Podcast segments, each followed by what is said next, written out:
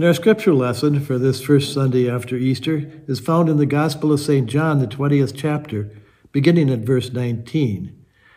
On the evening of the day of Easter Day, the first day of the week, the doors being shut where the disciples were for fear of the Jews, Jesus came and stood among them and said to them, Peace be with you. And when he had said this, he showed them his hands and his side. And then the disciples were glad when they saw the Lord. And Jesus said to them again, Peace be with you. As the Father has sent me, even so I send you.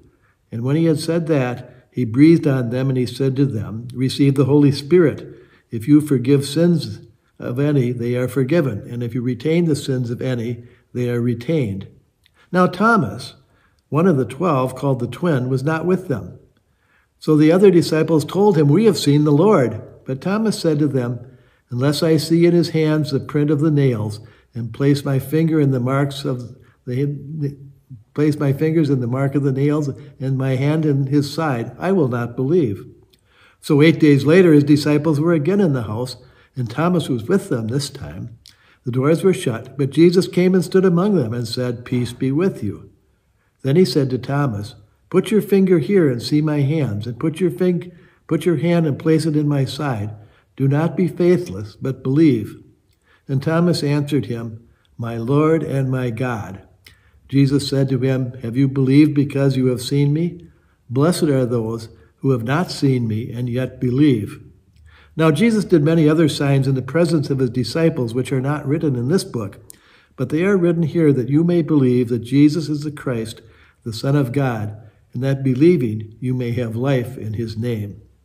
Well, dear friends in Christ, grace and peace be unto you from God the Father, from our Lord and from our Savior, Jesus Christ. Amen. You know, we, we, this story is very familiar to us, the story of doubting Thomas, who wouldn't believe that Jesus was really raised from the dead until he could physically reach out and touch him. And Jesus then shows up a week later and he says, Touch me, touch my hands, see where the nails were. And that seems like a dramatic sort of thing. But the thing that I always think about when I read this is Jesus has just walked through a locked door. You know, it's not as if Thomas needed to see the flesh and blood of Christ so much as he needed to believe. And the fact that Jesus could become flesh and then, you know, sort of become spirit and walk back through a locked door is one of the puzzling things about Scripture.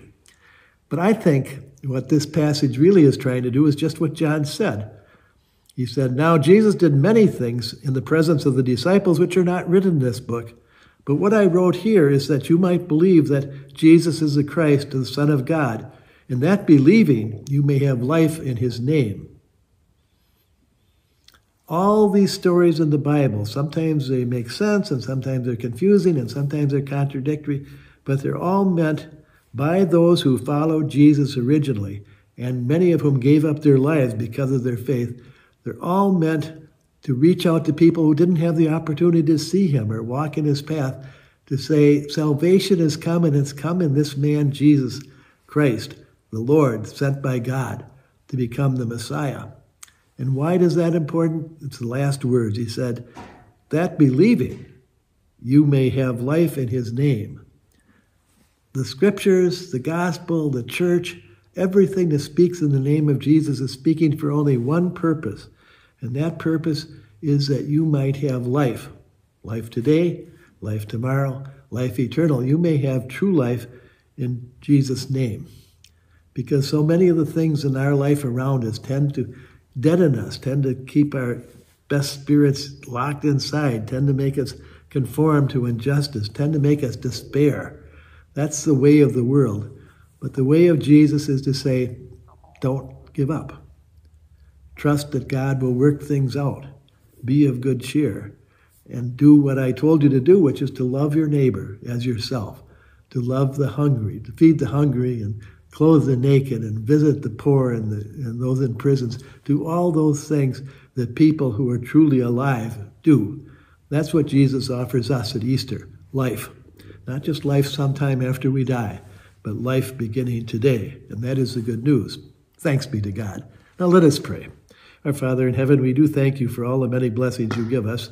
And we ask that by being together in your presence, we may learn more of your will for us.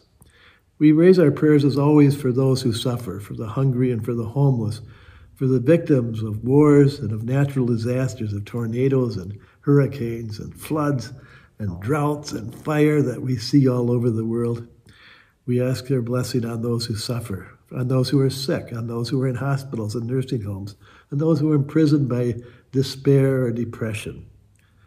Lord, as always, we thank you for those who help, for the police officers and firefighters and utility workers, for the teachers and farmers and merchants, for all those who try to make this a better world, Lord. We lift our prayers. We pray for our president, for our governor, for all the men and women in the armed forces. And we pray for one another as we remember the words that you taught us. Our Father who art in heaven, hallowed be thy name. Thy kingdom come, thy will be done on earth as it is in heaven. Give us this day our daily bread, and forgive us our debts as we forgive our debtors. And lead us not into temptation, but deliver us from evil. For thine is the kingdom and the power and the glory forever. Amen. Now may the Lord bless you and keep you, and make God's face shine upon you and be gracious unto you. May the Lord lift up the light of God's countenance upon you. Give each of you God's peace. Thank you so much for watching us. We hope you have a blessed week.